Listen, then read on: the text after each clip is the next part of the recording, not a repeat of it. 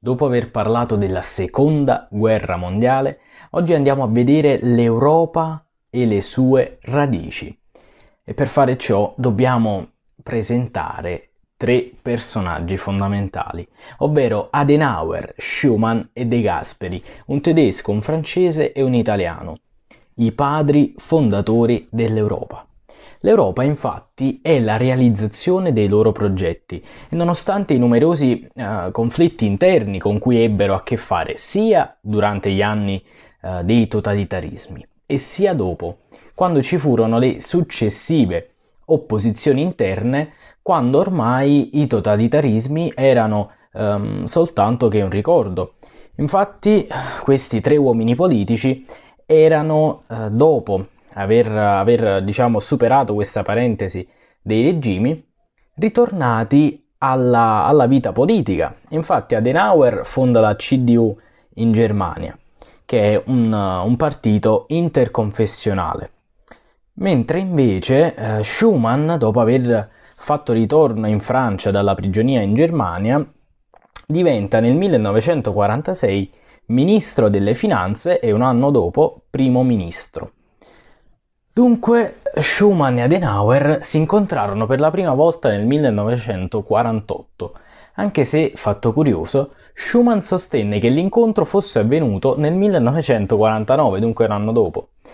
In ogni modo, avvenne in via segreta perché la Germania non era sovrana e dunque era costantemente vigilata dalle altre potenze quali um, gli Stati Uniti, l'Inghilterra ed è durante questo incontro che entrambi capiscono di condividere le stesse idee, in special modo per quanto riguarda la Ruhr, ovvero il bacino carbonifero situato in territorio tedesco ma costantemente conteso con la Francia, come negli anni successivi alla Prima Guerra Mondiale.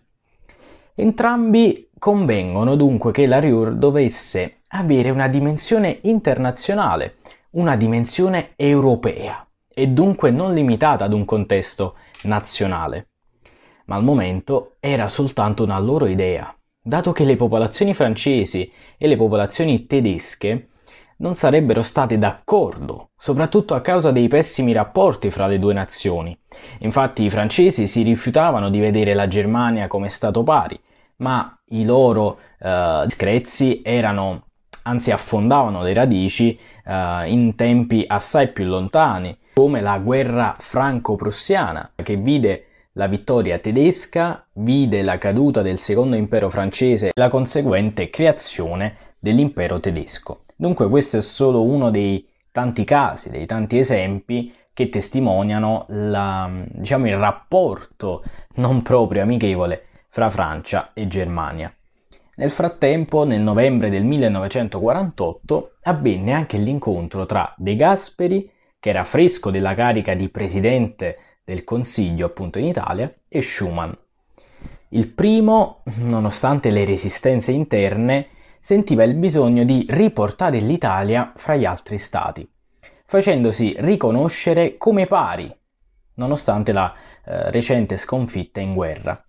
D'altro canto, gli Stati Uniti avevano interesse nel tenersi buona l'Italia per evitare un suo passaggio fra le braccia dell'URSS.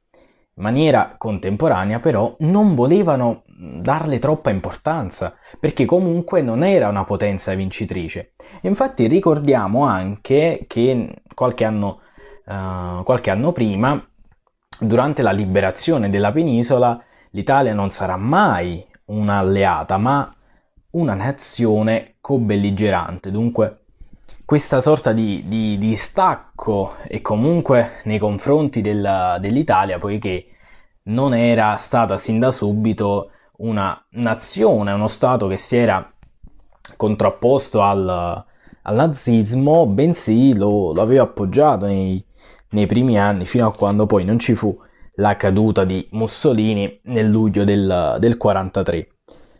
E nel 48, con il congresso dell'AIA e il trattato di Bruxelles, ci fu una prima unione dell'Europa occidentale. Infatti si riuniscono alcuni stati come la Gran Bretagna, la Francia, il Benelux e però una delle, delle grandi assenti è proprio l'Italia. Infatti De Gasperi scelse di non aderirvi poiché temeva reazioni, opposizioni interne dovute a questo cambio radicale. E successivamente però col patto atlantico l'Italia entra a farne parte. Schumann, bisogna dirlo, spese molte parole e forze al riguardo, appunto per far entrare eh, l'Italia in questa nuova ottica. E il sogno dei tre era quello di un'integrazione politica, economica e culturale in toto. Attualmente non è stata ancora raggiunta, soprattutto per quanto riguarda i paesi dell'est. Probabilmente questa mancata integrazione totale affonda le radici nella rottura del 2004, quando si rifiutò di aderire ad una Costituzione europea. Recentemente la eh, questione Brexit di certo poi non ha giovato alla causa e le conseguenze che noi oggi avvertiamo, le conseguenze odierne, sono la presenza pressante di queste spinte nazionalistiche di alcuni paesi, proprio come è avvenuto in Inghilterra. Nel prossimo podcast andremo ad affrontare invece l'argomento della CECA e della CED.